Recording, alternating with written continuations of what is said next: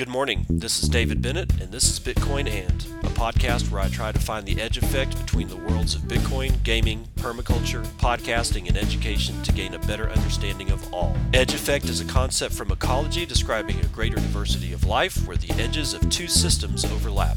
While species from either system can be found at the edge, it is important to note there are species in the overlap that exist in neither system, and that is what I seek to uncover.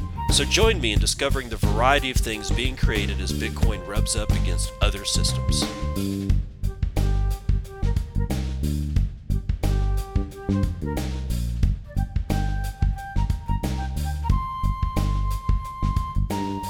It is 9:23 a.m. Pacific Daylight Time. It is the 4th day of the 4th month of 2023.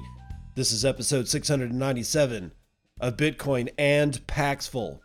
We got to say goodbye to Paxful, apparently. Yeah, Ray Youssef's uh, outfit, Paxful, apparently is suspending operations. Uh, we got a uh, no bullshit Bitcoin dot or no BS Bitcoin.com, which is no bullshit Bitcoin uh, piece here. Uh, P2P marketplace Paxful suspends operations the peer to peer marketplace was closed without prior notice and is not sure it will, if it will come back. And here is some of the uh, uh, news from that.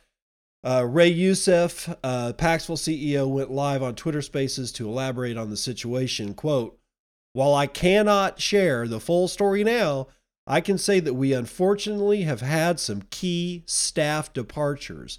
Also, regulatory challenges for the industry continue to grow, especially in the peer to peer market and most heavily in the United States. Oh, gee, really? You think? Quote, while we work through these issues, we have taken the most secure option and ask you to explore self custody and trade elsewhere. Quote, all customer funds are accounted for. Please withdraw them if you can. Self and if you can, self custody. Thank you. Thank you. I appreciate that. Uh, here's the direct message from Ray Youssef. Now, Ray Youssef is one of, uh, uh, he's a guy I've been following for a long time. A long time. I mean, years. Probably a good handful and and then some of years. So five, six, maybe seven. You know, I mean, it's been a, you know, I've been in the game for a while, and Ray Youssef has too and he's been one of my favorite guys and he's one of the guys that he's actually one of the reasons why I look at the continent of Africa as hard as I do as uh, something that I care about more than the West for Bitcoin adoption. And it's, it's people like Ray Youssef. Great guy. Um, now, is it possible that something's going on? Yeah, dude, it's always possible that something weird that we don't want to hear about is indeed going on, but we don't know. You know, we only have, you know, it's pure conjecture at this point, and we really shouldn't get ahead of ourselves. Certainly, we need to let all this crap shake out, see exactly what's going on. But here's his message. He says today Paxful will be suspending its marketplace. We are not sure if it will come back. This will probably come as a big shock to many. While I cannot share the full story now, I can say that unfortunately we've had some key staff departures. Also, regulatory challenges for the industry continue to grow, especially in the peer to peer market and most heavily in the United States. While we work through these issues, we have taken the most secure option and ask you to explore self custody and trade elsewhere. Solutions, he says. The Paxful wallet will be up for customers to retrieve their funds. Uh, right now, safeguarding customer funds is my biggest priority. Here is what I am doing. All customer funds are accounted for. Please withdraw them, and if you can, self custody. We recommend options such as Exodus Wallet and Moon Wallet. That's Moon with two U's. And we're offering an easy migration to other options for non United States users to platforms like Noons, or is possibly pronounced Nunez, N O O N E S. This becomes important later on, so just hold, bear with me. It's a new P2P company dedicated to the global south. All the things you do on Paxful, you can do on Noones, including lower trading fees, offer the cheapest wallets, an affiliate program even more generous than Paxful's program, a more efficient KYC process, local dispute moderators, a much friendlier TOS policy with no accounts being locked. I personally vouch for Noones. You can trust them. And then there's BitNob, who makes it easy for Africans to connect with Bitcoin, signed Ray Youssef, Paxful founder and CEO. According to some Reddit users, there might have been a Zoom meeting yesterday where it was announced Paxful was shutting down in eight hours. Some users still appear to be stuck in unresolved disputes. According to at Pledator, there might be a very messy legal battle going on. All right, okay, so now we've got the announcement from Ray and No Bullshit Bitcoin. We've got this note uh, off of Nostr from Brad Mills, who says the coverage on Paxful closing is not the correct story. It's being framed improperly. This is more of an evolution, and it's going to be better for Bitcoin and Nostr in the global south. Okay, global south comes up again. So what's you know what what's going on here? And let's see, do I have it? Yeah, we need to do. Let's see. Let's let's do this one. And yeah, here we go. All right, so let's get into this Bitcoin Magazine article from BTC Casey about Paxful and what's going on here. Headline is Peer to peer Bitcoin exchange Paxful suspends marketplace. Paxful, one of the world's largest peer to peer cryptocurrency exchanges by volume, has announced the suspension of its marketplace. The announcement was made by the company's founder and CEO Ray Youssef, who cited key staff departures and regulatory challenges for the industry as the reasons behind the decision. In a statement, Youssef said, While we work through these issues, we have taken the most secure option and ask you to explore self custody and trade elsewhere. According to Youssef, all customer funds are accounted for and the Paxful wallet will be up for customers to retrieve their funds. To facilitate the process, Paxful is recommending options such as Exodus and Moon Wallet for customers to self custody their funds. The company is now offering an easy migration to other options for non US users, including Noones, a new P2P company dedicated to the global south, and BitNob, which makes it easy for Africans to connect with Bitcoin. Youssef personally vouches for Noones, which offers lower trading fees and a cheaper wallet, a more generous affiliate program than Paxful's program, a more efficient KYC process, local dispute moderators, and a friendlier TOS policy with no accounts being locked. The news of Paxful's suspension comes amid growing regulatory scrutiny, particularly in the US, blah, blah, blah, blah, blah. Okay, now hold up. Dag nabbit. I saw it earlier and I don't know why I didn't retain it but there's a there was a screenshot of one of the people from Paxful on behalf of Paxful suing Paxful. All right, so it was like Pat from Paxful Holdings was suing a couple of people from Paxful, including Paxful Incorporated. So there's a holding company, and then there's Paxful Incorporated. So somebody from the uh, holding company was suing on behalf of Paxful Holdings uh, and suing Paxful Incorporated. It seems very messy, and this very well may be what that key staff departure thing was talking about. That's what Ray was saying. Hey, we've we've suffered several, you know, key staff departures. So here's what it looks like. All of a sudden, out of the blue, one of the most successful and long-standing P2P Bitcoin exchanges that services Africa and quite a bit of the global south not just Africa, but quite a bit of the global south, decides to fold up shop. One of their own guys is suing them. Me thinks something something interesting may be going on. Let's see what this whole thing about Noones is about. From Bitcoin Magazine, also written by BTC Casey. Bitcoin entrepreneurs in- introduce Noones, a super app aimed at empowering financial freedom in the global south. A team of Bitcoin entrepreneurs have announced the launch of Noones, a new financial communications application aimed at empowering financial freedom in the global south. The app will combine a messenger for peer to peer trades with a Bitcoin wallet operating at cost and a peer to peer marketplace. The app is now now available in private beta and is set to have instant swaps and lightning support in the coming weeks. The founding team of Noones is made up of Nicholas Gregory, CEO of CommerceBlock's Youssef Nasseri, co founder of the Built with Bitcoin Foundation, and Bernard Parah, CEO and founder of BitNob. That was also mentioned. That Ray Youssef directly mentioned BitNob in that, in that press release, who believe that peer to peer is the world's only true free market. The app will be centered around the messenger, where the majority of peer to peer trades take place industry wide, according to the press release. The peer to peer marketplace will allow users to buy, sell, and trade Bitcoin, Tether, and USD coin. The app is the app is pro human, pro trade, and pro Bitcoin, with a mission to unleash the true power of the global South and end economic apartheid using Bitcoin. The press release states, "quote Our goal is to solve financial discrimination." Yusuf Nasser, I think it's Nasseri, N E S S A R Y. Yusuf Nasseri a founding team member and head of research and business developer uh, development, said billions of people in the global south face international monetary controls that exclude them from the global stage. Bitcoin offers an inclusive solution that can strengthen economies and give people a fighting chance. Noones's messenger will have an insured trade option with an escrow and a local moderator to settle disputes, providing an added security benefit compared to pure communications platforms. Uh, the the app aims to monetize chat in a value added way. like sounds like zaps to me.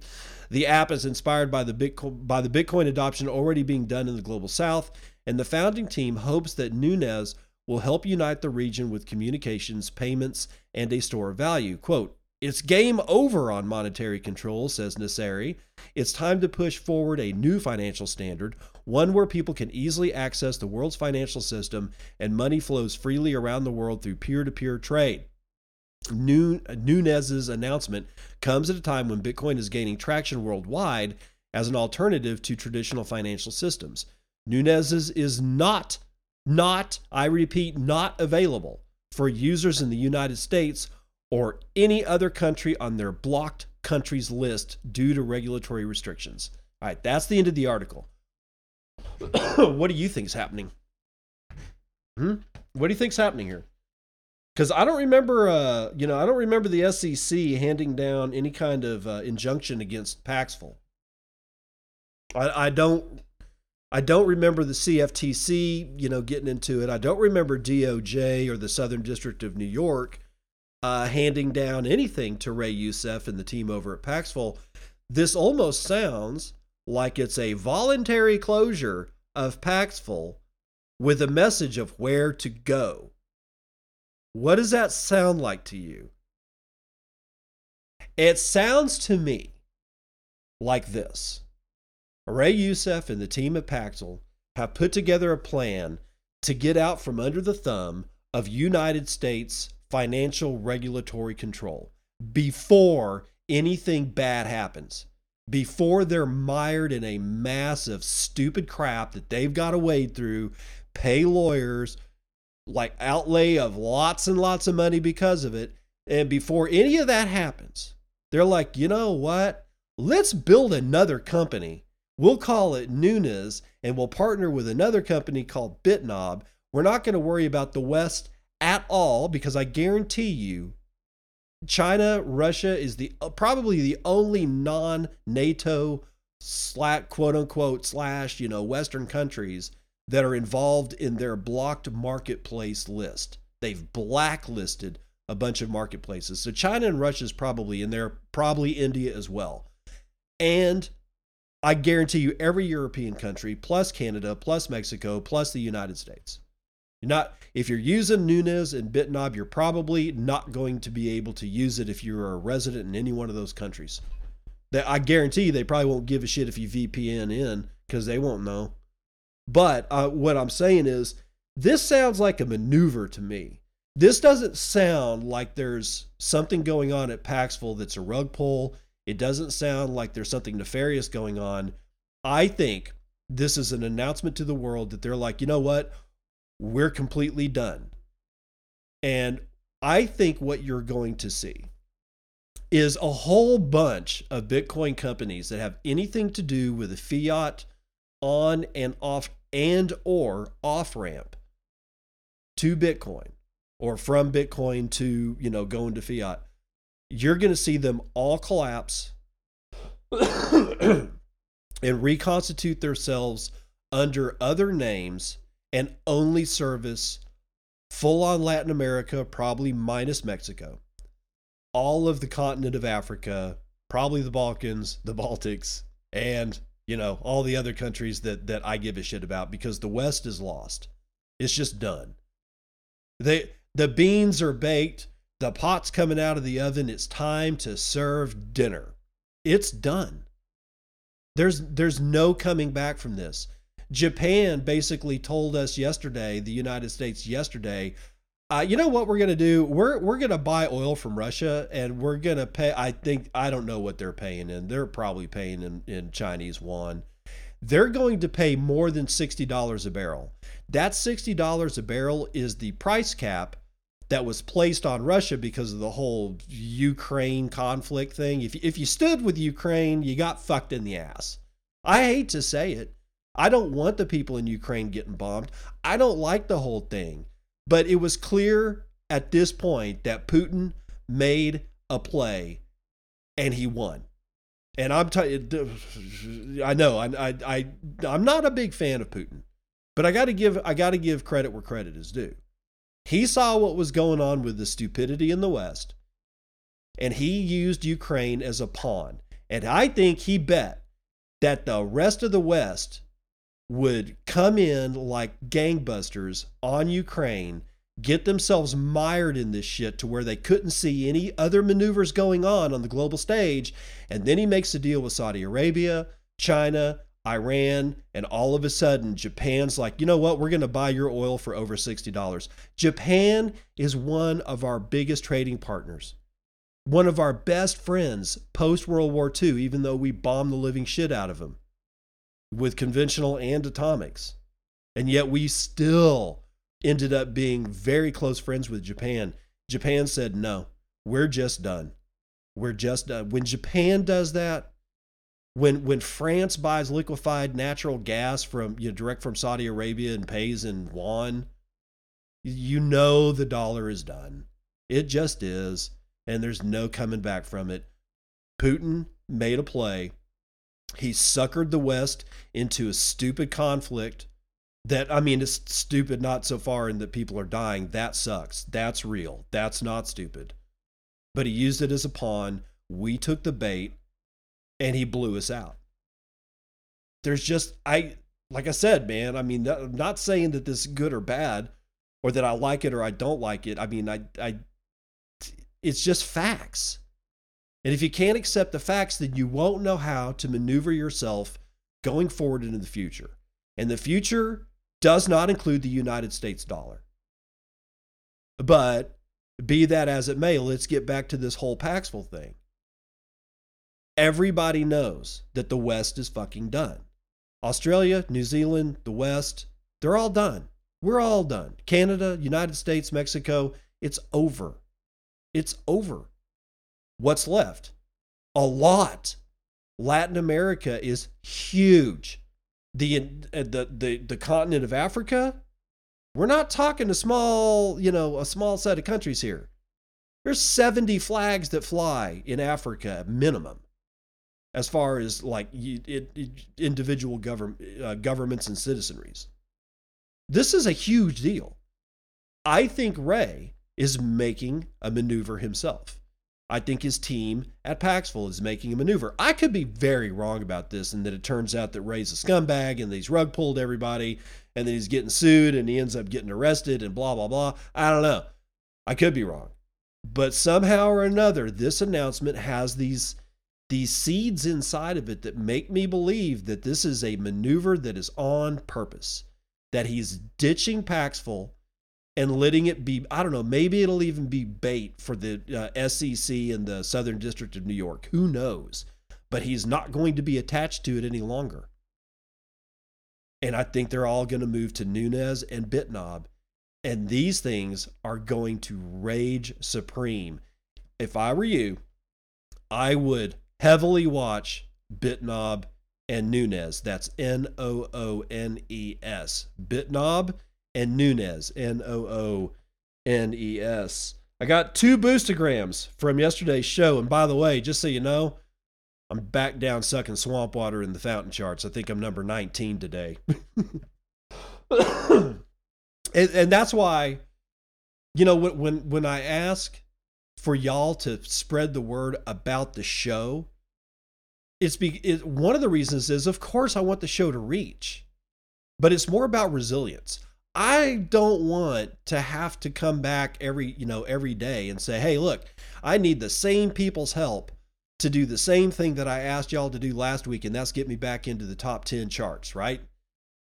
I want that to be spread across a great many people so that I so that the same people that help me do that aren't always having to do that.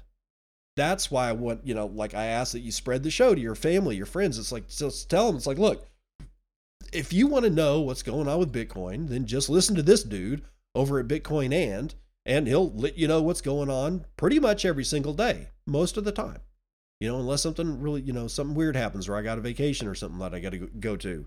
Um, that spreads out the ability for me to get, um, sorry, streaming sats, boostagrams, and whatnot. So today I've only got two, and it's from God's Death with a boob a boob boost uh, 8008 says just wanted to hear you say boob again. Sure no problem. Boob boob boob boob boob. Nick underscore dose. 2345 satoshi says cheers. And that's it for the boostagrams. So i didn't get very many. I love y'all's boostagrams i really do. I'd like to see more different names in that list going forward if you guys can help me do that, five star ratings on Apple iPod or iTunes uh, really actually helps for that. So if you don't have the Satoshis to spend, if you spend your time to help me get the show out to the masses, that's that's a huge deal. And then they'll be able to hear things like this regenerative agriculture and how it relates to Bitcoin. Evie the farmer. This is from uh, Citadel 21. A couple of years ago, I was faced with a choice. Buy the farm that has been in my family for four generations, or let it be sold outside of my family, which meant it would likely never be available for purchase again in my lifetime. Although I was still a student at the time and not expecting to have to make the choice so soon, my institution, sorry, my intuition, told me that this was something that I needed to do. Later that summer, I went to one of the local money printing offices, banks, and asked for some freshly minted fiat to help me realize my new dream. Under my arm, I carried an Excel sheet detailing the finances of my planned enterprises. It did the trick, and I was awarded a ticket on the ship of Cantillon. In other words, I got a loan, and I bought the farm. Prior to this, I had lived three years in the city of Oslo, including two lockdowns. It made the choice a lot easier. I was not meant to live in the city. In fact, it made me pretty sure none of us are. This unexpectedly fast pivot back to my roots led me on a search to figure out how I could carry the torch onwards. Thus, I ventured into another rabbit hole, that of regenerative agriculture. What is regenerative agriculture, you ask? In short, regenerative agriculture is about fixing the faults of the past and getting back to farming on the premises of nature. It closes the gap that we built between ourselves and the sustainable level of prosperity our Earth can provide, much like Bitcoin is doing in the monetary realm. Since World War II, most of the world's farmland has been severely degraded through unnatural and unsustainable farming practices. A core aim of regenerative agriculture is therefore to actively regenerate the soil while producing food in the same process. The end goal is to maximize the vitality of the ecosystem through natural processes while still being able to fulfill human needs efficiently. By doing this, we can heal the soil, our communities, and our bodies and minds all at the same time. One core similarity between regenerative agriculture and Bitcoin is that both are grassroots, grassroots movements. Both have risen through the ashes of inevitably failed centralization in their domains. Both utilize social media, podcasting, public events, and super secret underground ch- group chats to spread the message to the ones willing to listen. The central banking cartel and the industrial agricultural complex have long thought that they can micromanage the economy and ecology without unintended consequences, or that these unintended consequences can easily be fixed by adding just one more layer that the complexity of these systems must be tamed and controlled. That without their expertise, the uneducated masses would descend into the abyss. On the other side, regenerative agriculture and Bitcoin embraces this complexity by letting nature express itself unconstrained, to let each individual, like a bison, tree, or cricket, act in its own best self interest to the greatest benefit of all. With the raging inflation, bank collapses, and regional social unrest we are seeing around the world today, it is obvious to many that the centralized micromanaging of the money is not working very well. What is less evident to most is that we are seeing similar symptoms of collapse in the agricultural realm. Most of the food we are consuming globally today is produced in a way that degrades and erodes the soil in its produced form. It is estimated that 24 billion tons of fertile soil is lost to erosion every year. The soil that is left continues to decrease in carbon levels, water holding capacity, and microbial life. In short, this means we cannot expect to contribute producing food with today's methods indefinitely. It was not always like this. In fact, the practices of today are fairly new in a historical context, and like with the origin of our rotten monetary system, we can find the answer in the history books. Gunpowder. In the 1800s, while the Industrial Revolution transformed the world in various ways, a battle to become the ruler of the ever smaller world was being fought out between the most advanced nations. As coal, steel, and steam engines and better weaponry intensified the battle for each passing decade, one limiting factor in particular became evident gunpowder. or more specifically, the main ingredient in gunpowder, potassium nitrate. As the demand for potassium nitrate increased, more efficient ways of sourcing it was needed. In 1804, Alexander von Humboldt brought good news to the shores of Europe guano caves, and even islands full of the manure from birds and bats rich in nitrogen, phosphate, and potassium. As the concentration of the needed elements was way higher in guano than in regular animal manure, the production of gunpowder increased dramatically. Thus, the valuable resource increased the military's capacity for violence until around 1890 when the guano was mostly gone. But the countries like heroin addicts could not stop shooting each other. They needed more gunpowder and found ways of getting it. In 1913, the same year as the Federal Reserve was founded, the Haber Bosch method was first put to industrial scale production in Germany. The method converts atmospheric nitrogen to ammonium, which is then converted to nitrate. This gave Germany a head start at mass producing the modern war machine's biggest bottleneck and was a major contributing factor to the 30s 30 dark years of world history that followed. But what does gunpowder and war have to do with farming? Well, as World War II came to an end in 1945, most people were relieved, except for the ammonium nitrate producers. They needed new customers. In his recent appearance on the Joe Rogan Experience, Will Harris of White Oak Pastures, one of the largest regenerative farms in the world, tells the story of how it unfolded on their farm. In 1946, a salesman came to their town, Bluffton, in Georgia, with 400 pounds of ammonium nitrate fertilizer, the same thing that was previously used in munition production. Then he gave the local farmers a small amount each and told them to spread it on a small patch of land, water it, and come back in three days. The grass was already an, or, an order of magnitude taller and greener than the surrounding area, and the rest was history. Since then, the use of ammonium nitrate and other synthetic fertilizer compounds have skyrocketed on a global scale, and as a result, food has increasingly become mass produced commodities that are cheap and abundant. While this has allowed us to feed a growing global population, it has not come without negative side effects. There is little doubt that much of the food we consume today has a detrimental effect on our health. Although this alone is an important reason why we should question today's farming practices. The degrading impact it had uh, has had on the soil is arguably worse, or rather, the dirt it is produced in. Because as we started using chemical fertilizers to increase yields, we went from producing food from soil to producing food in dirt, and in the same process, lost most of the actual soil. There are many factors contributing to the loss of topsoil, including repeated tilling of the soil and applying chemical fertilizers, herbicides, pesticides, and fungicides. Although tilling is not a modern invention, the negative impact it has on soil cannot be understated. Every time the top 20 centimeters of the field is turned around and bare soil comes into contact with air, carbon from the ground oxidizes and flies off as CO2.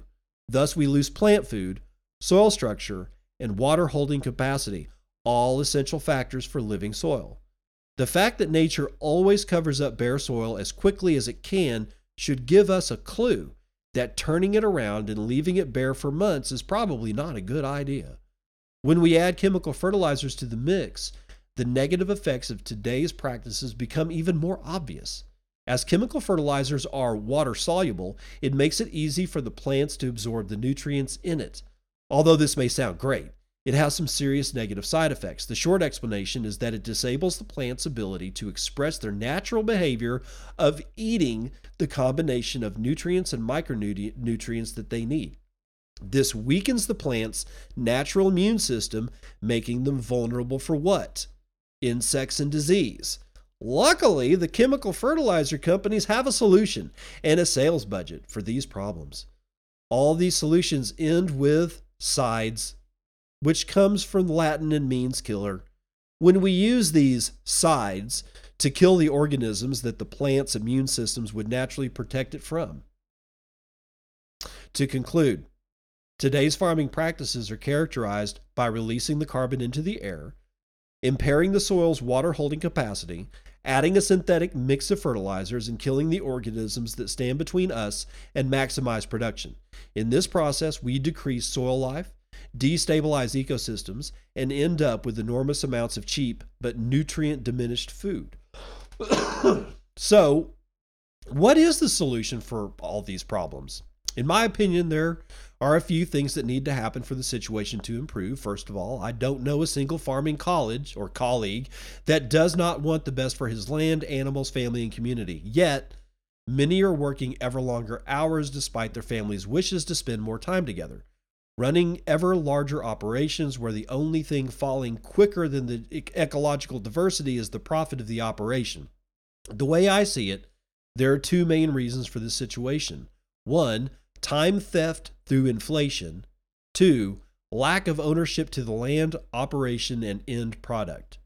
The solution to number one is the most obvious. It is not only in the agricultural industry that our time seems to have become scarcer over the years. Time theft, whether it's 2%, 10%, or 50% annually, needs to end. And the only solution to this is Bitcoin. The solution to number two is more complicated. The endless list of rules, regulations, reporting, and inspections that exist in agriculture today is probably only surpassed by that of starting a bank. These attempts at micromanaging for optimization and steer farmers towards desired productions has slowly changed what it means to be a farmer. Rather than figuring out how we can create the most value with our resources, we spend time making sure we stay compliant with regulations and maximize our subsidies. Since the incentives have pointed towards increasing the yields for decades, few of us ever meet the people that consume our food. And many of our consumers have no idea how the food is even produced.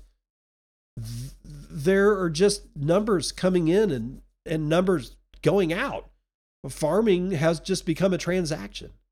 So, how do we take back our food system? I think we need to do exactly what Bitcoin has done to money go back to the basics to farm on the principles of nat- that nature has set out for us, like Bitcoin functions on mathematics and code, to stop trusting a central authority to know better than ourselves how to utilize the resources we have at hand.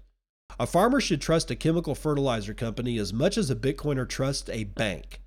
We need to build a bridge between end consumers willing to pay the price for hard food and farmers willing to be accountable for the products that they offer. Shake your rancher's hand. And of course, we should settle the trade in hard money as well to starve the beast that put us in the situation to begin with.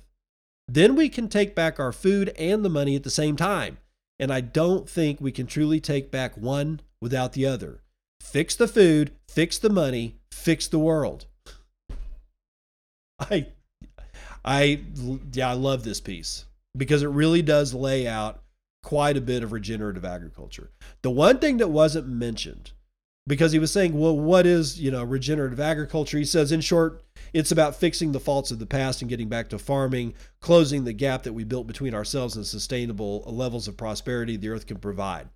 All right, look, it's not regenerative farming. I'm going to add this. It's not that it's it's not that he's wrong. It's just that I, I I think it's necessary to add the following.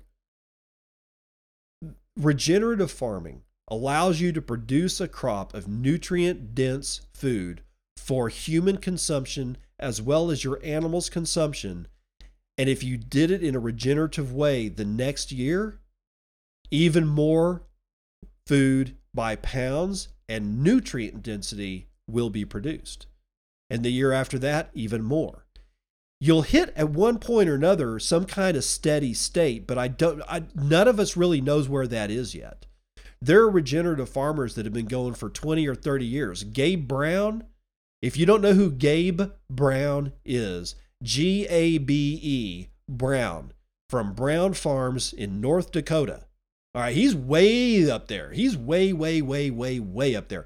I mean, we're talking in the place that that is one of the coldest places on Earth because they get that dip of the Arctic uh, jet stream as it comes across in winter, and it becomes brutal cold.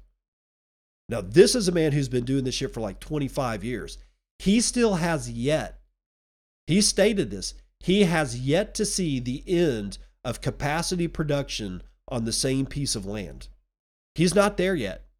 He's not at a point where he stops putting carbon into the ground. He's not at a point where he uh, has stopped putting more animals because he needs more mowers because the grass is growing out of control. And you have to keep the grass mowed because if you don't, it'll shade out the new grass.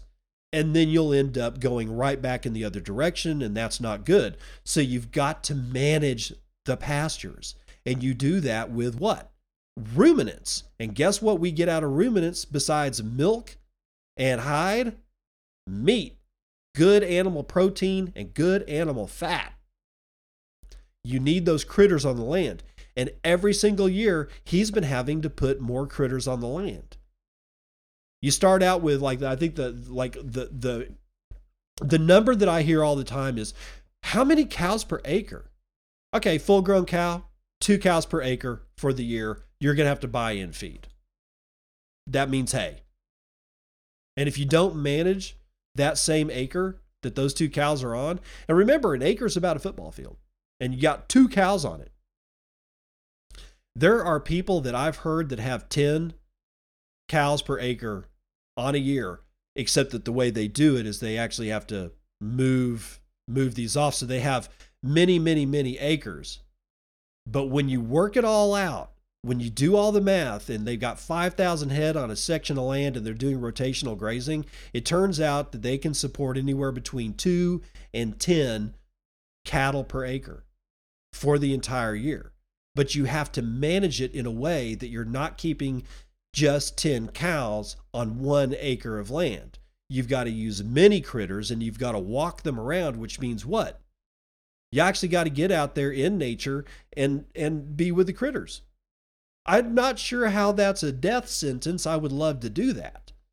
But there are so many people that don't even know. They think that food comes from a grocery store. They really do. I've seen it happen. I've seen man on the street shit they're asking like teenage girls. It's like, well, where does food come from? And they're like, you dummy, it comes from the supermarket. And they just don't have any capacity to think that that food was actually brought in from, you know, a farmer somewhere. It's it amazes me. I could go on, but I won't. But as you guys know, if you've been listening to the show for any length of time whatsoever, I love permaculture, regenerative agriculture. If it has something to do with soil, I'm a, I am like I'm like a Star Trek nerd. Only instead of Star Trek, soil. Just put soil in place of Star Trek or Star Wars or computer, and that's me. I'm a complete nerd about it. Now, Moon Mortgage. Let's talk about mortgages and, and homes.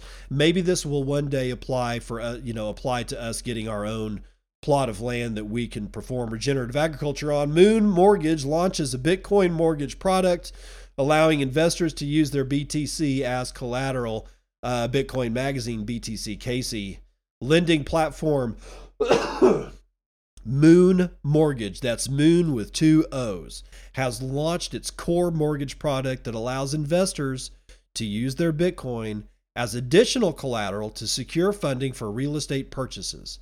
The mortgage product has been designed to work similarly to traditional mortgages, with digital assets like Bitcoin serving as collateral and is available to house buyers in Florida, Texas, and Colorado, with plans to expand to investors in most states across the United States for investment properties.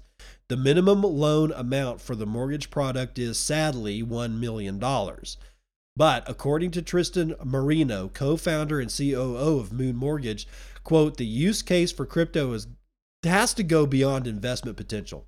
It has to be about how an investor can use it for real world gains, allowing investors to truly materialize their digital wealth into real estate investments as simply as possible and with compliance and safety. Marino added that Moon Mortgages or Moon Mortgage is working to bridge the gap between traditional finance and Bitcoin, with its mortgage product being part of its efforts to transform the Bitcoin and cryptocurrency space into a true financial system. It, in addition to this mortgage product, Moon Mortgage has also launched Trade and Borrow, which allows investors to borrow against Bitcoin. Oh, God. Moon Mortgage's two new products allow a, a oh, sorry, two new products follow a $3.5 million seed raise on back in October of 2022, and the platform is actively looking to engage more brokers to partner with as it seeks to build in scale and supply investor demand. All right, so not ready for prime time yet. Prime time being retail. That's me and you wanting to buy a house and use Bitcoin as collateral instead of the onerous bullshit that we have to go through, uh, especially nowadays. I mean, it's even, from what I understand, it's different getting a home mortgage today than it was when I did it in 2018.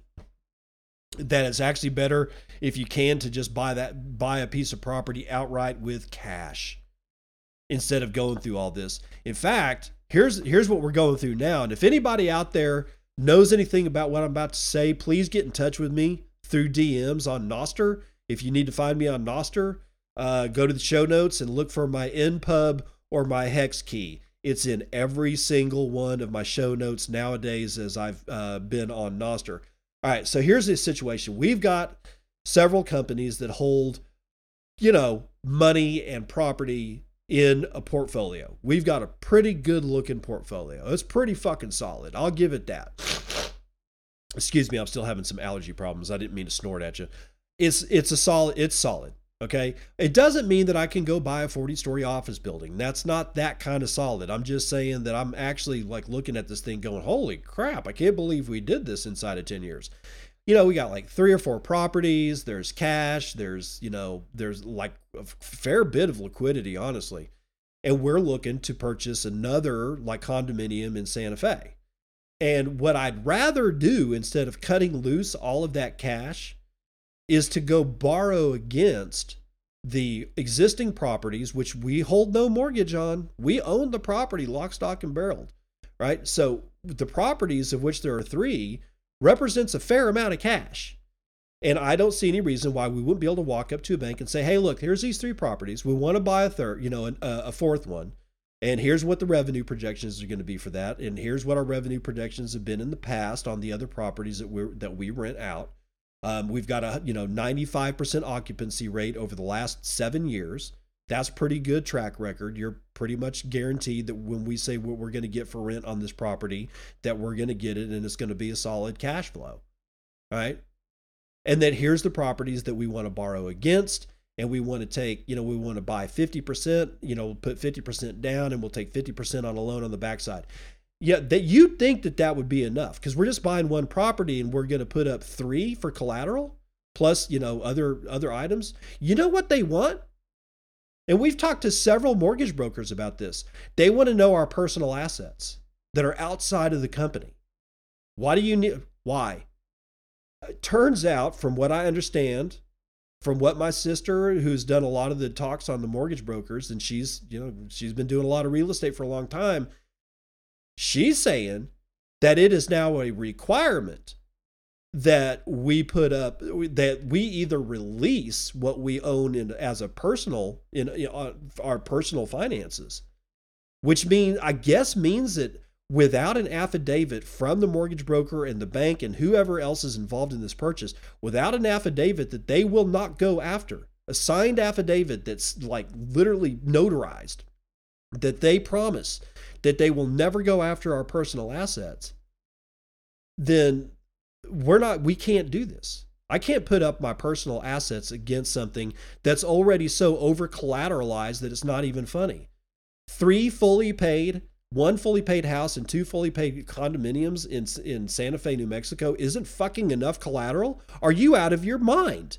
Of course it's enough collateral. Why the personal asset statements? If you know, if you have a, a read on that, could you please DM me and Nostr? I will I will call you on the phone to get your to to try to pick your brain on how this is working because I don't ever remember it being like this when you were on at the commercial scale that you were borrowing outside the commercial assets to be able to secure another commercial property. I don't get it. Please let me know. Meanwhile, let's run the numbers.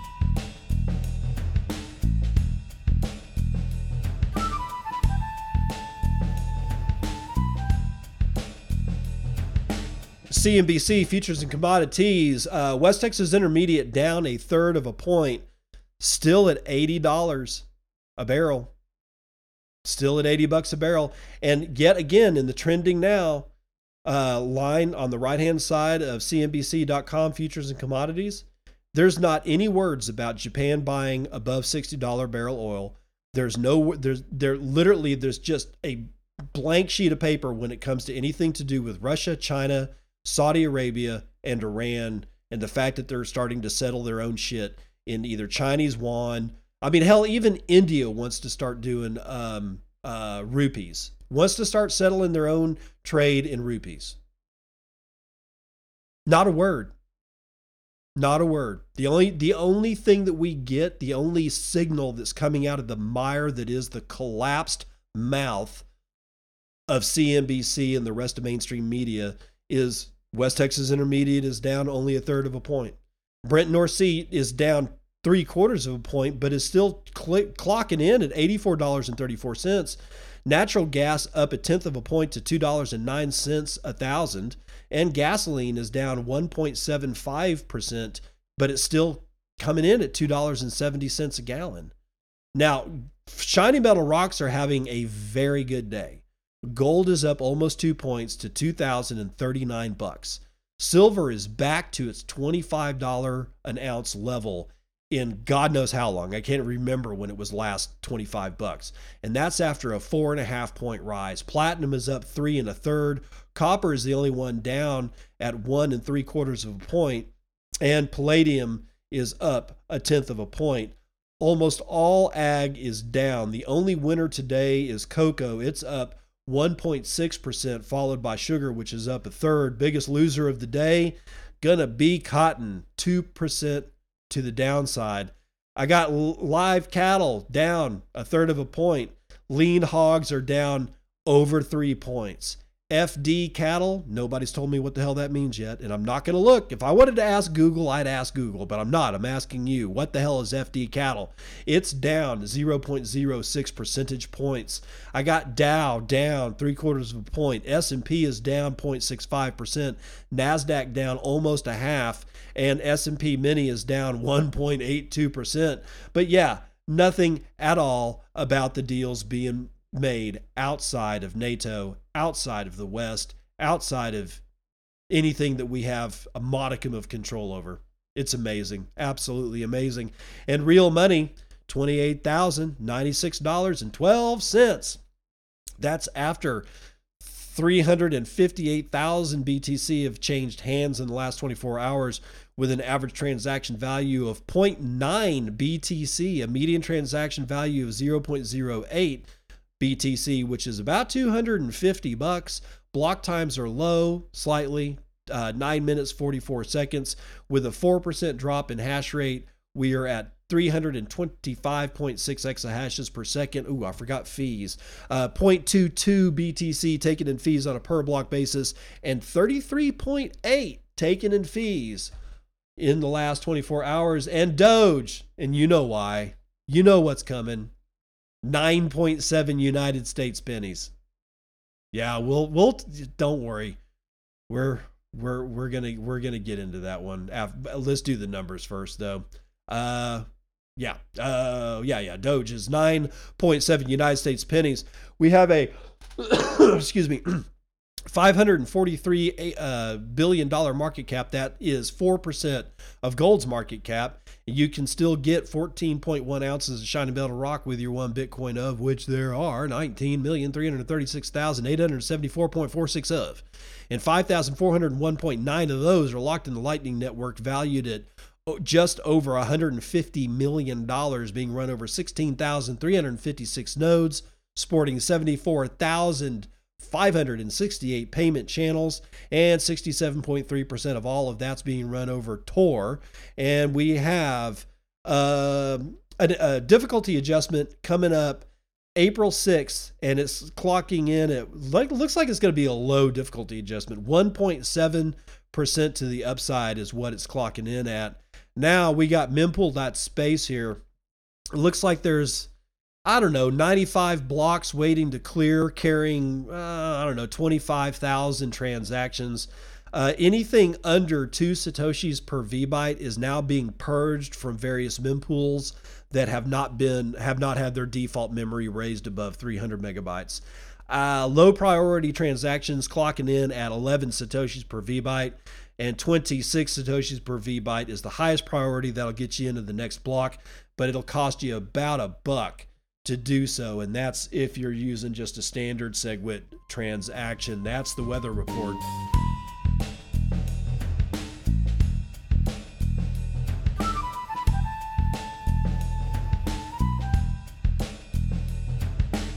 All right, all right. Settle down, guys. Settle down, settle down. Elon Musk changes Twitter icon to Doge after seeking lawsuit dismissal. Zhiyuan Sun is going to tell us uh, about it from Cointelegraph. On April the 3rd, two days after April Fool's, I might add, social media giant Twitter changed its icon to that of the symbol of the popular meme token Doge. That's right. If you didn't see it, if you heard about it but didn't actually go check for yourself, it happened. It's in fact, as far as I know, it's actually still going on as of this morning. Dogecoin is up sharply in light of the news, with its price surging more than 22% in an hour to 9 cents or 9.784 cents. The icon change took place platform wide and is directly visible by the social media giant's estimated 360 million monthly active users and visitors to the platform alike.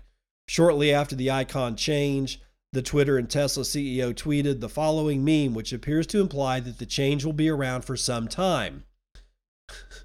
Jesus Christ. The meme that he, uh, I'll describe it. Elon Musk tweets this picture out. It's an old one, but it's like this butterfly that's driving a car. It's an old Far Side cartoon. Hand, hand its license to the cop. The cop's looking at it, and it shows a Twitter emblem in place of the picture and there's a doge head on on the butterfly that's driving the car that's being pulled over and it says that's an old photo. I don't actually necessarily think that that means that elon's going to do this for a lot like a long time but you never know. Elon's batshit crazy so he can do whatever he wants. Uh, two days earlier elon musk had asked this is important guys. Two days earlier Elon Musk asked a United States judge to dismiss a 258 billion dollar that's billion with a b he paid 44 billion for twitter. He's being sued for 258 billion dollars filed by investors alleging the operation of a pyramid scheme to promote dogecoin. He's being sued for 258 billion dollars because he's promoting dogecoin and what does he do? After he asks 2 days ago to have it dismissed he makes 360 million people worldwide across borders look at the emblem for Dogecoin. I don't think that's going to help you out, Elon. Not sure what he's doing. Let's continue. It appears that the reason behind the change can be attributed in part to a conversation with an administrator of the popular Wall Street Bets subreddit on Twitter. Quote, change the bird logo, logo to a Doge, said WSB chairman. Ha ha ha, that would be sick, Elon wrote. Yeah, whatever. On January the 18th, Cointelegraph reported that Dogecoin's carbon emissions fell by 25% following a collaboration between network developers and Musk, working with the Doge devs to improve system transaction efficiency, potentially promising, he tweeted. Multiple market studies in the past have suggested that Musk tweeting about Doge tends to drive its price higher. Throughout 2021, Musk promoted the cryptocurrency with slogans such as Dogecoin is the people's crypto and proclaimed himself to be the Doge father. Last year, Tesla launched a new series of whistles inspired by the Cybertruck series. Each whistle was priced at 1000 Doge or about 60 bucks at the time of announcement. Fellow American billionaire Mark Cuban has also praised Dogecoin, claiming that it could be used to solve Twitter's spam problem. And that maybe that's what he's about to do. Maybe that's why he's, maybe he's going all in on Doge. It's the dumbest thing I've ever I've ever seen anybody do. Is this is probably and it's not because I don't like Doge. I don't like what it's become because of Elon Musk. And only because of Elon Musk. He turned the only shitcoin that I could look at and not cringe at because it was so cute. It's the Inu Shibu or Shiba Inu dog, and it's been around for years. And yeah, I mean, it's like it's it's old. It's really really old. And the fact that it was a reaction by people who hated the idea of cryptocurrency and Bitcoin, they create Dogecoin. It was perfect. It's exactly what Bitcoiners love about everything. Like remember the green skull that came out a couple of weeks ago? How it was supposed to deride and make fun of Bitcoin, and yet we completely embraced it. We kind of embraced Dogecoin back in the day because it was completely harmless. And Elon Musk has taken that and weaponized it. He's weaponized it. I know we are, we're using weaponization way too carelessly now, but I just don't see a better I don't see a better word to use for it. In either event, if you thought that the rumors you heard were false or it was some kind of extended April Fool's joke. No, it actually happened. And as far as I know, it's still going on. In fact, let's just get on over there to Dead Bird Site, otherwise known as Shitter, and we'll check it out. And lo and behold, Doge is still still the icon for Twitter. Still the icon for Twitter. I've never seen anybody pour this much gasoline on something they bought and lit it on fire with that many Zippos. It's a Zippo raid. Brothers and sisters, it's a complete Zippo raid. Now, moving on. Bitcoin's correlation to gold tightened in March amid TradFi woes. Andre Beganski tells us about shiny metal rocks and real money. Decrypt.co. Bitcoin behaved more like one of the world's most historic currencies in March, as the largest cryptocurrency by market cap exhibited a strong correlation to gold. The value of the two assets moved in similar directions throughout the month, edging higher as a banking crisis reared its head in the United States and toppled several institutions like Silicon Valley Bank, which eventually spilled over to shutter European giants like Credit Suisse. The correlation between Bitcoin and gold currently stands around 50%, according to blockchain analytics firm Kaiko. It represents the strongest connection between two assets in more than a year, Kaiko analyst Dessislava Aubert told Decrypt, quote, It's a significant shift because over the course of 2022, Bitcoin and gold were mostly uncorrelated, she said. So it was not moving as a safe haven asset at all, end quote. Over the past month, Bitcoin has rallied 25% to around 28,000, notching its third positive month in a row despite regulatory headwinds. Meanwhile, gold has risen over 8% during the past month, nearing an all time high of $1,988 per troy ounce on Monday. Yeah, well, uh, as you saw earlier today, that is actually now well over $2,000. Cryptocurrencies aren't typically viewed as safe haven assets. They gen- they're generally seen as risky investments like stocks.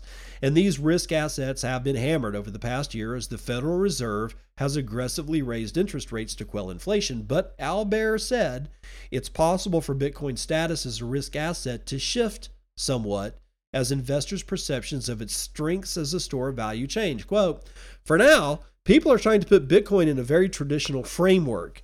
It's very hard because it can be lots of things, Al Baer said. Meanwhile, the correlation between Bitcoin and the S&P 500 fell significantly in March to 20%, adding on to a trend that's been building for months, said Al Baer. Quote, Bitcoin's correlation with equities has been going down since December steadily, and it's now very low, she said, adding that 20% is essentially negligible. However, Al Baer said that Bitcoin will remain influenced by factors that also impact stocks, such as the Fed's monetary policy. She also noted that Bitcoin is sensitive to changes in liquidity overall. As Bitcoin begins to behave more like a safe haven asset and less like a risky one, there are some fundamental similarities between Bitcoin and gold that are notable, CoinShares head of research James Butterfill told Decrypt. One element that the two assets have in common is that a finite supply supports their value, he said. Whatever. Uh, similar to how there's a limited amount of accessible gold in the world, Bitcoin supply is capped at 21 million, with the last Bitcoin expected to be mined sometime in 2140, according to projections. Quote Bitcoin, in fact, is technically a harder asset than gold because it's a finite supply, but also a very well known finite supply. Theoretically, you could go out into the universe and find a ton of gold, bring it back to Earth, and flood the market, Butterfill said. In terms of the cultural overlap between Bitcoin and gold, perhaps there is evidence to suggest they are converging on that front as well.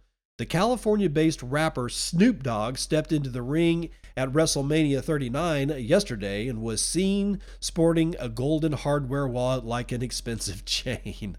For fuck's sake. Oh, oh, that's hilarious. Snoop Dogg, whatever. Okay.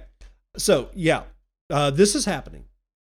Peter Schiff is still railing against Bitcoin. He hasn't said much about Bitcoin for a while, but apparently he did sometime today over on Dead Bird app known as Shitter and said something.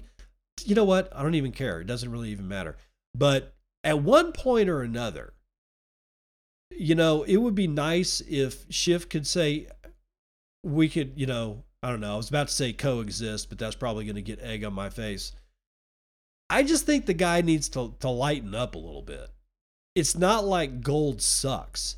The only thing that you can't do with gold is send it or transport it to China over a phone line.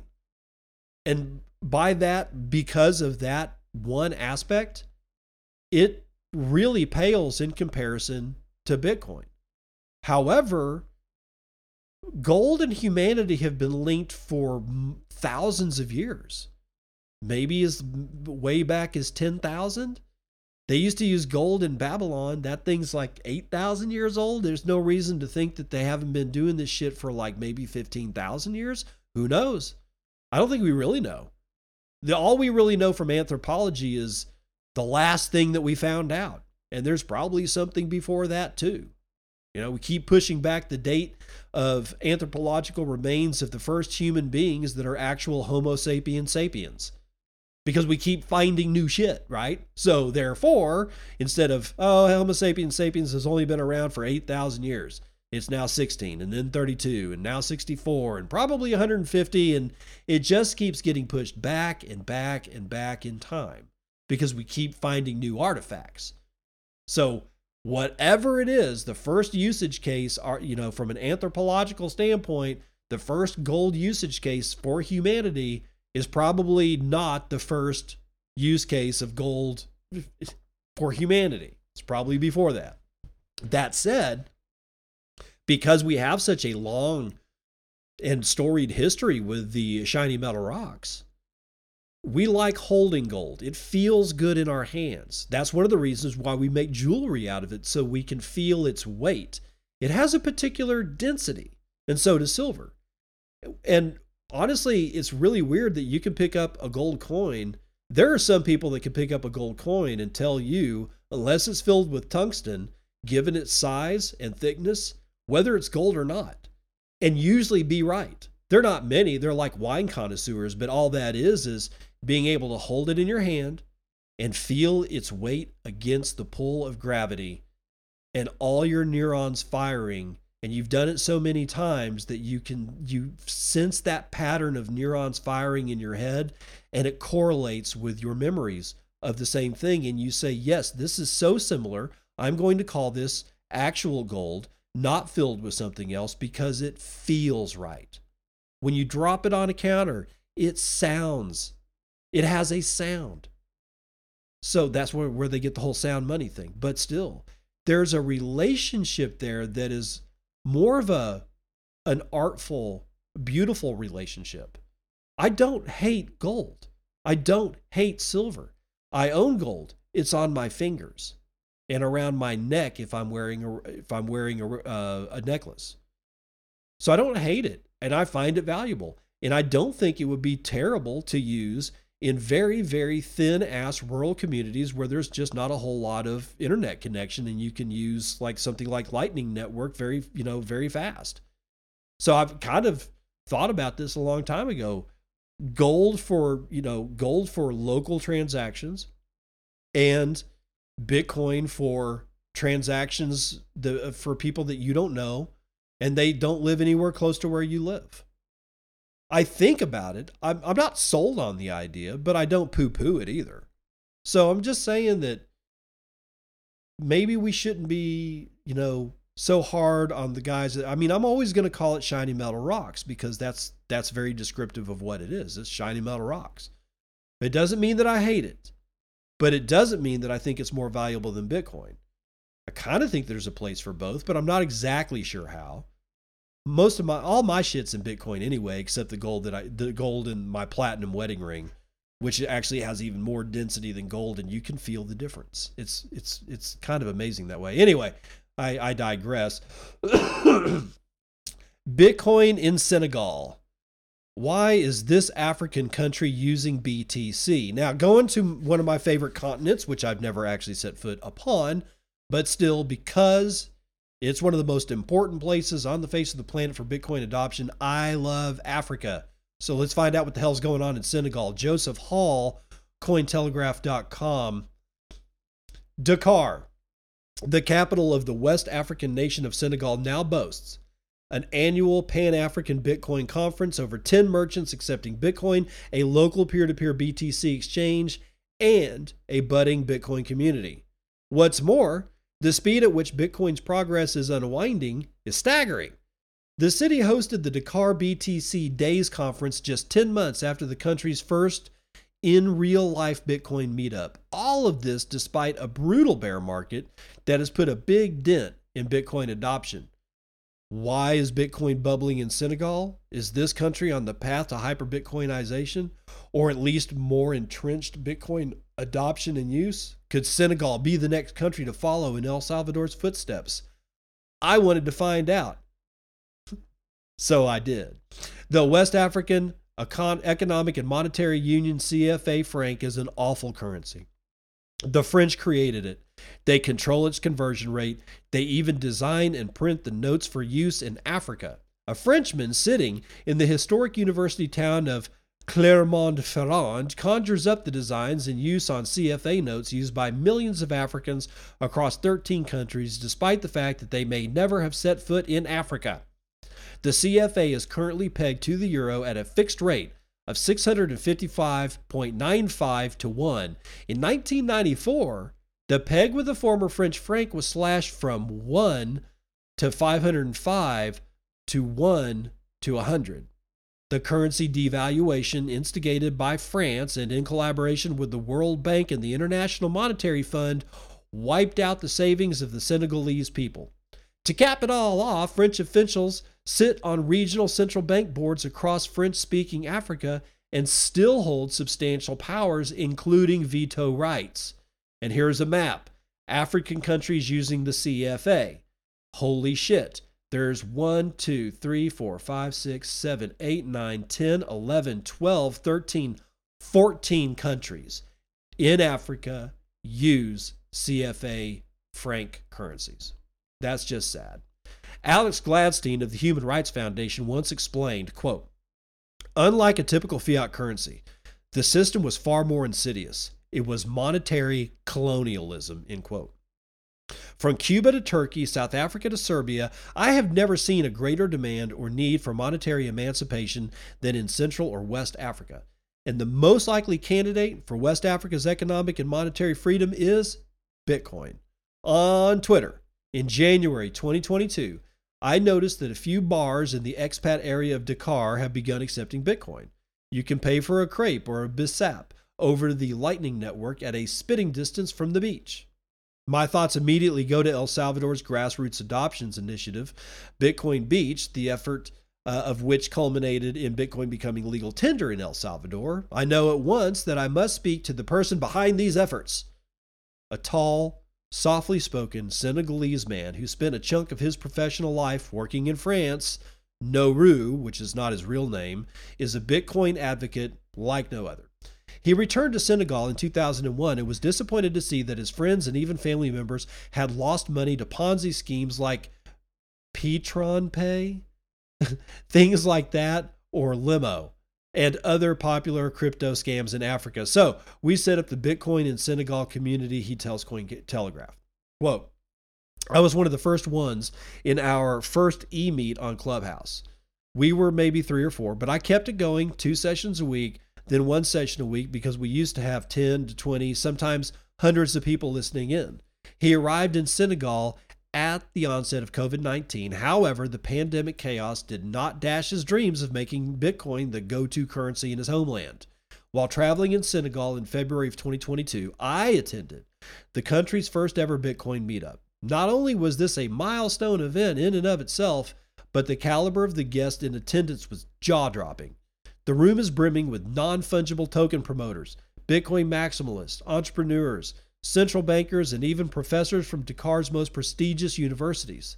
The atmosphere is a stark contrast with the Bitcoin meetups I usually attend in Europe or America, where, to be frank, it's a bunch of white millennial males preaching the fall of fiat currencies. I knew that was it's just like the, the whole the whole woke shit is just getting a little too out of hand, guys. Back off on this this white millennial bullshit. I also see uh, on board three more restaurants into his Bitcoin network. Interestingly, a lot of these merchants use Bitcoin in its purest form, a peer-to-peer cash system. They accept Bitcoin-based or Lightning transactions, and they hold on to it with the intent of using Bitcoin as money in a circular economy, much like we should be doing, by the way. Nourou is building an app that allows merchants to cash out into local currency and offers a personalized service where they can get their hands on cash if need be. I left Senegal in March of 2022 with a spring in my step. I felt inspired by the fact that in the places that need it most, there are enthusiastic Bitcoin people devoting their time and efforts to educating others about money and ultimately Bitcoin. Now, Fast forward all the way to August of 2022, and I couldn't quite believe that Nourou is texting me saying he had plans to host a Bitcoin forum in Senegal. It will be the first time that Bitcoiners from all over the world would assemble on the African continent to share their passion for Bitcoin and strategize how best to adopt the currency. I vowed to myself that I absolutely must attend. Not only is this a country that I'm increasingly attached to, but I fully want to observe, participate, and report on the Bitcoin movements in Senegal and Greater West Africa. Dakar Bitcoin Days gathered enthusiasts and economists from Africa in a pan African celebration of magic internet money. From Cameroon to the Congo, Mali to the Ivory Coast, and the Central African Republic, there were interested parties from all over the continent. And Nourou says in an interview while pointing at the continent of Africa, quote, Africa will fly if we all go together, end quote.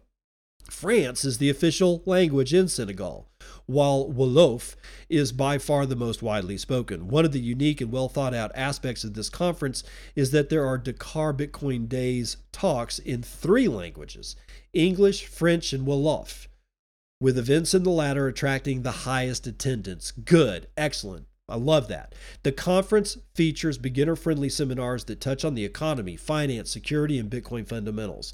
For experts, panels on cryptography take place, while debates such as Is Bitcoin halal provide cultural insights into using Bitcoin in Senegal, which is a 97% Muslim country.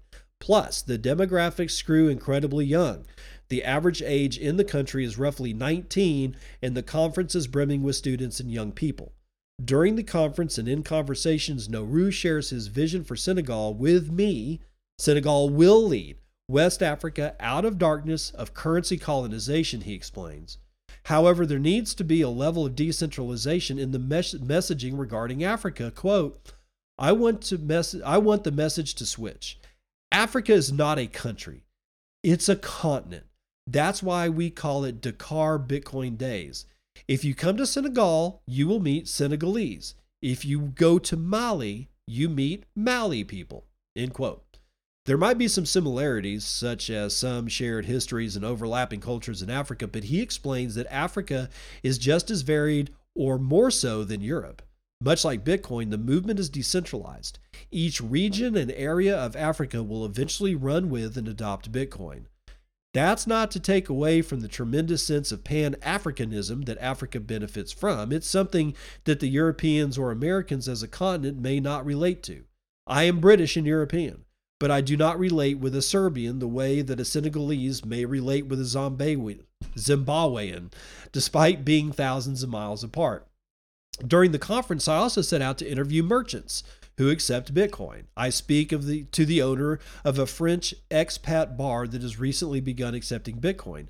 Despite being completely new to decentralized currency, the proprietor, Gary, is happy to see new customers coming to his bar thanks to Bitcoin. While we were there, we managed to convince him to accept Bitcoin at his brand new tattoo parlor. Senegalese surf team coach Rene Laris managed Pahana, the first restaurant to accept Bitcoin, as one of Senegal's best sporting exports after football. His, he's a leader and a trusted voice in the community. I also interview Mama Bitcoin, who has been trading Bitcoin for fish on the Atlantic coast for the past three years. It's a visionary move in a country where cash reigns king and banking services are generally for the financially privileged. Banks in West Africa charge high fees and incur strict user requirements. Withdrawing cash, for example, can cost a few dollars. Throughout my second trip to Senegal, I give out Bitcoin to more than 70 people. The process is simple. I ask them to download a Bitcoin wallet and a Lightning, or a wallet. Do it again. I ask them to download a Lightning wallet. Usually, Wallet of Satoshi, and they tap receive. The wallet is custodial, meaning they don't actually hold the keys to their own Bitcoin. As a result, they are trusting that Wallet of Satoshi will not perform as Sam Bankman Fried and run off with the funds, but for newbies, it's a good place to start. I send them a few thousand Satoshis, which is maybe a buck or two in Bitcoin.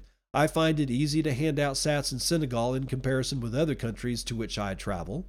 People are eager to get a hold of money, and they are eager to learn, trade, or simply save with a currency that cannot be debased or stolen in the way that a CFA can.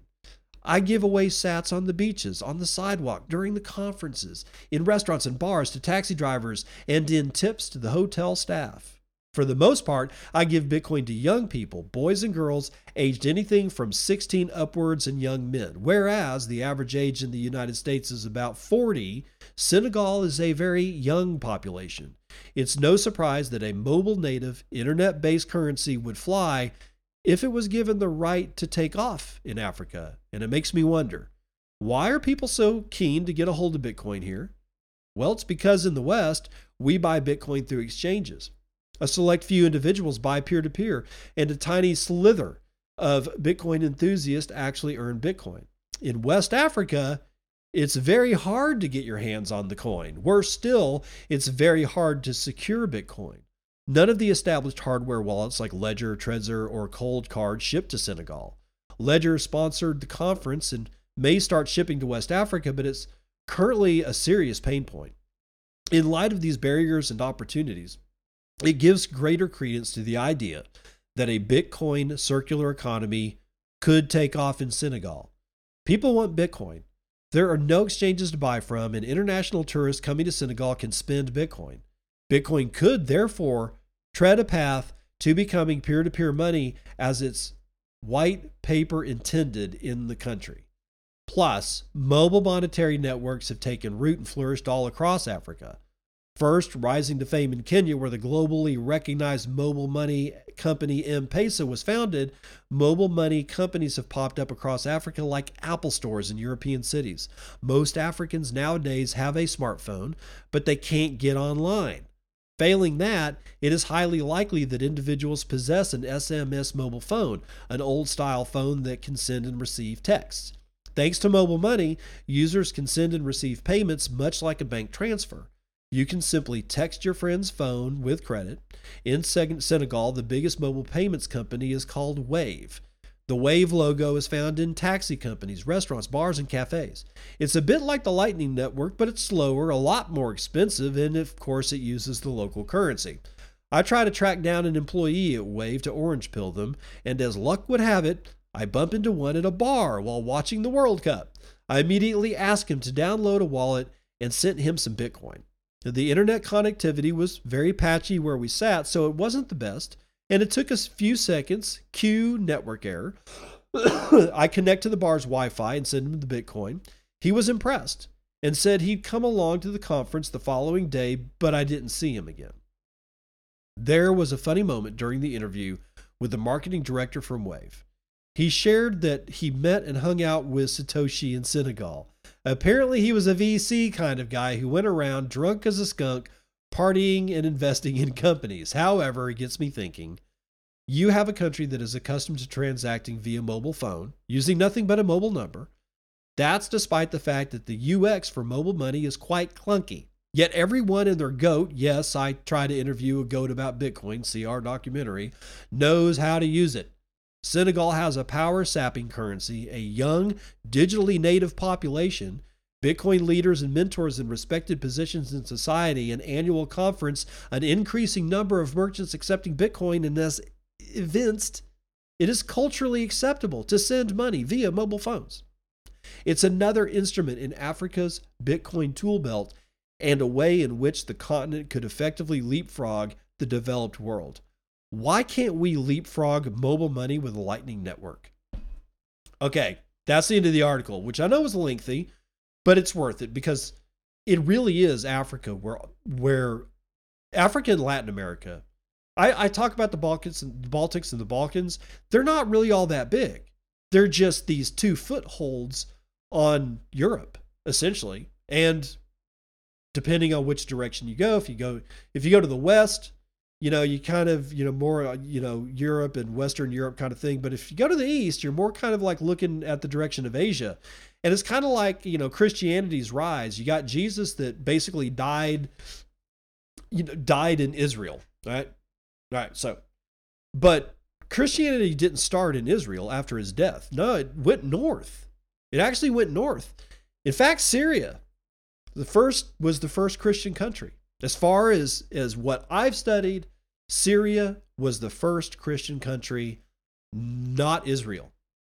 Isn't that amazing?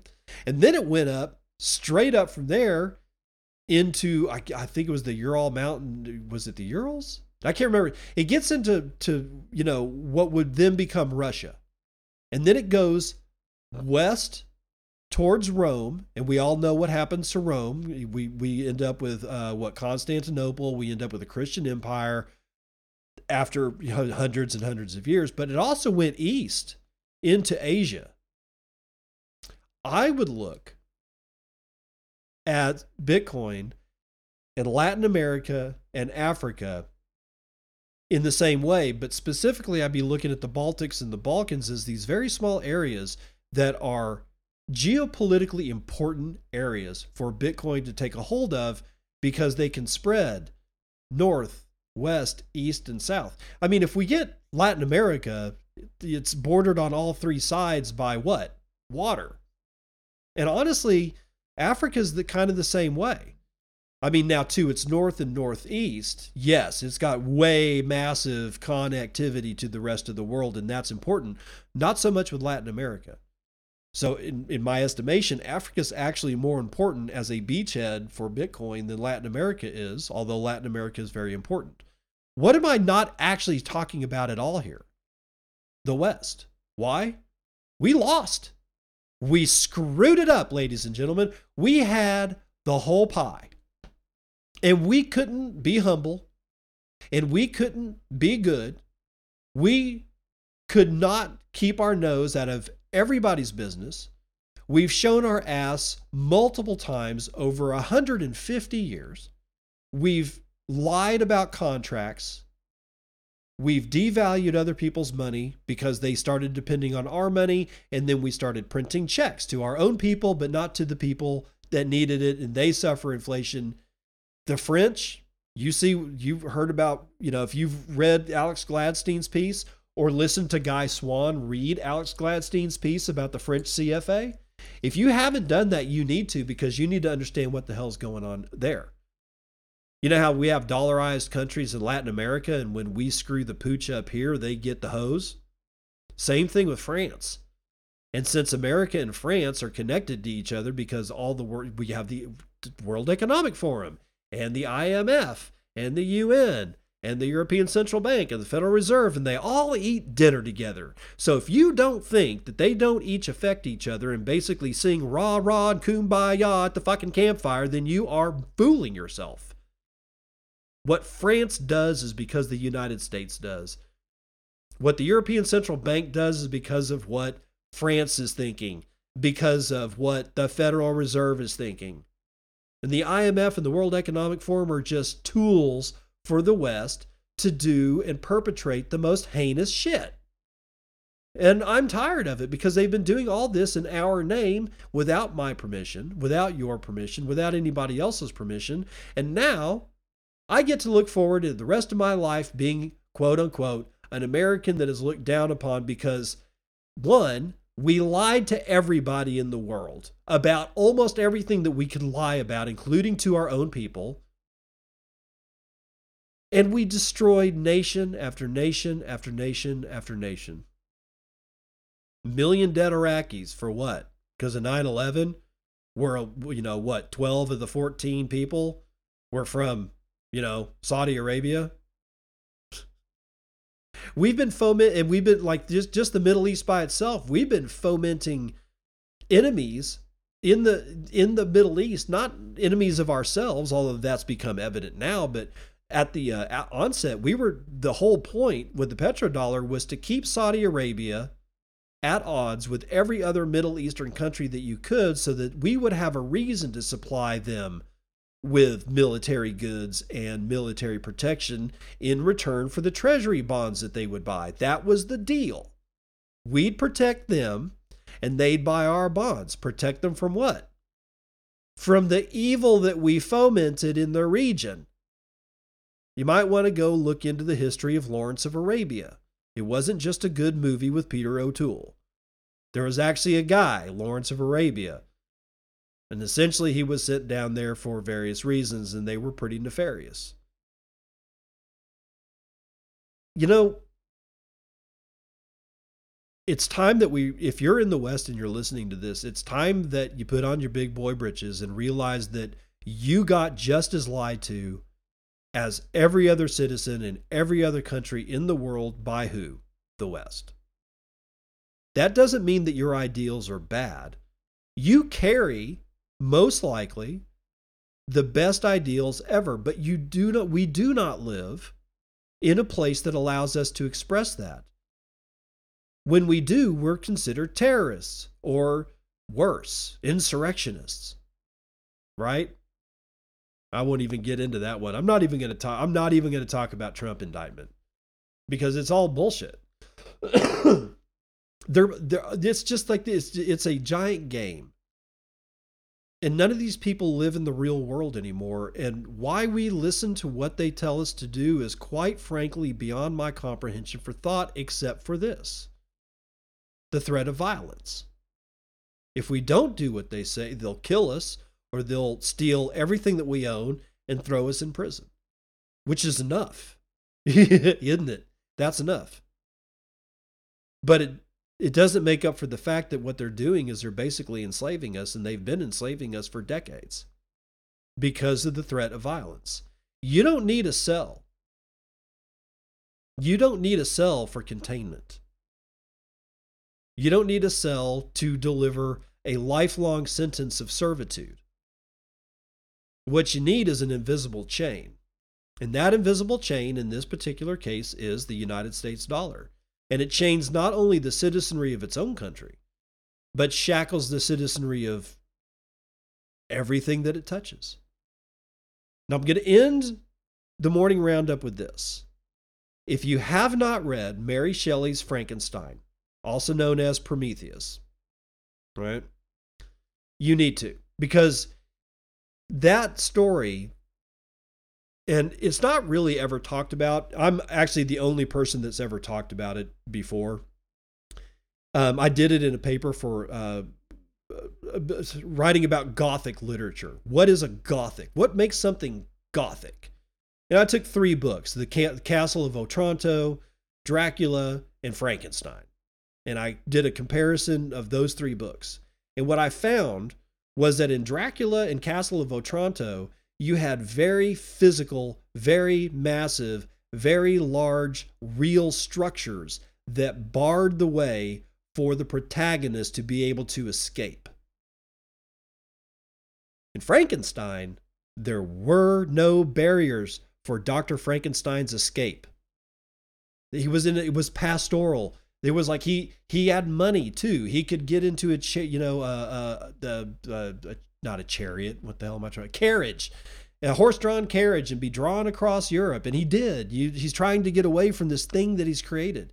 There's no physical barriers to this guy, and yet he is just as much of a prisoner as the people in Drag the oh I can't remember the the guy's name. Uh Jonathan Harker, Think was the name of the protagonist in Dracula. He was captured, or not captured, but he was held basically in prison at Dracula's castle. The castle being the jail cell.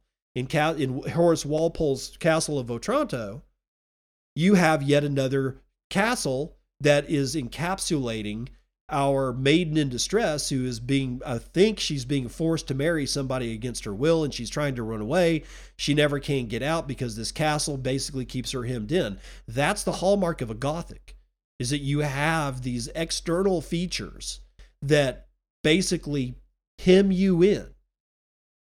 But you don't need that and mary shelley taught us that you don't need a physical structure to encapsulate somebody in our case, in the West, we are living the nightmare of Dr. Frankenstein. We've created this monster and we are free, forever chained to it. And that is the modern legacy financial system, complete with money printing and financial instrumentation that 99.99% of regular people do not understand because it was designed that way. And with those tools, ladies and gentlemen, we are prisoners for life. If you haven't read Frankenstein, go do it and see if you can find out exactly what I'm talking about. That's going to do it for the morning roundup.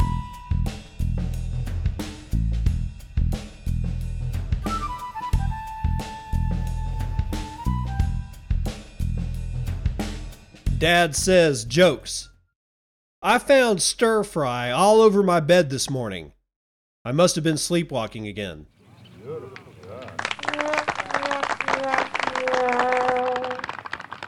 Yes, sir. That's a good joke. Sleepwalking. I like it. We had lo mein last night, in fact. So, um, let not your heart be troubled, I guess. You know, we're gonna have to we're we're going to get through this one way or another. Whether it's easy, hard, it doesn't honestly it doesn't really matter because unless you're planning on killing yourself, you're going to make it to the other side. And that's the that's the thing that's important is you we've got to make it to the other side of all this. Because troubled waters are here, ladies and gentlemen. I don't know if you've seen that or not, but yeah, troubled waters are here. I look to Africa hard. I look to Latin America hard. But I also look as far as the domestic, you know, continental United States is concerned, I look to the 10th Amendment. Because as these buffoons in Washington D.C. become be, be, as they become more transparent as to the machinations that they have in their head not being the in the best interest of pretty much anybody that can fog a mirror or has a beating heart, the 10th Amendment will set states apart. And like Texas to say, you know what? No, we're just, we're not going to, this is just not going to happen, Marshall. We're not going to allow you to re- arrest any of our citizenry today because they interacted with a VPN uh, to go to TikTok. We're just, you know what? We're just not. And TikTok's not clearly not a good thing, but like let's say it's let's say Paxful didn't fold. And the SEC and the Southern District of New York got together and said, let's make it illegal for all Americans to be able to interact with Paxful, which they actually did. Uh, as far as I know, United States citizenry cannot was not able to interact with Paxful, but let's say that they were, and they did, and they did it through a VPN, and the United States already had the Restrict Act in place, and they found out that I did so and said they were going to find me a quarter million dollars and throw me in the slam for 20 fucking years. And my local, like, let's say I'm living in Texas though, and my local county sheriff says, you know what, Dave? We're not going to let you be arrested. And instead, when the FBI comes to arrest me from the field office out in Texas, they in turn themselves are arrested, thrown in jail, physical fucking jail, booked for assault. And then the federal government informed at the head office of the FBI that they're going to need to come down from Washington, D.C. to pick up their agents and take them back to Washington, D.C., even if those agents have homes and families in Texas. And then there will be a discussion as to whether and under what circumstances they are allowed to return to the state of Texas. That's what I'm talking about. It's going to be that kind of shit where your county sheriff safeguards you as a citizen of Texas and not of as a citizen of the United States of America before we can reconstitute all this shit and get some semblance back of what it meant to be an American because it's not whatever's in Elizabeth Warren's head, is it? No, it's not. I could say more, but I won't. So I'll see you on the other side. This has been Bitcoin and, and I'm your host, David Bennett. I hope you enjoyed today's episode and hope to see you again real soon. Have a great day.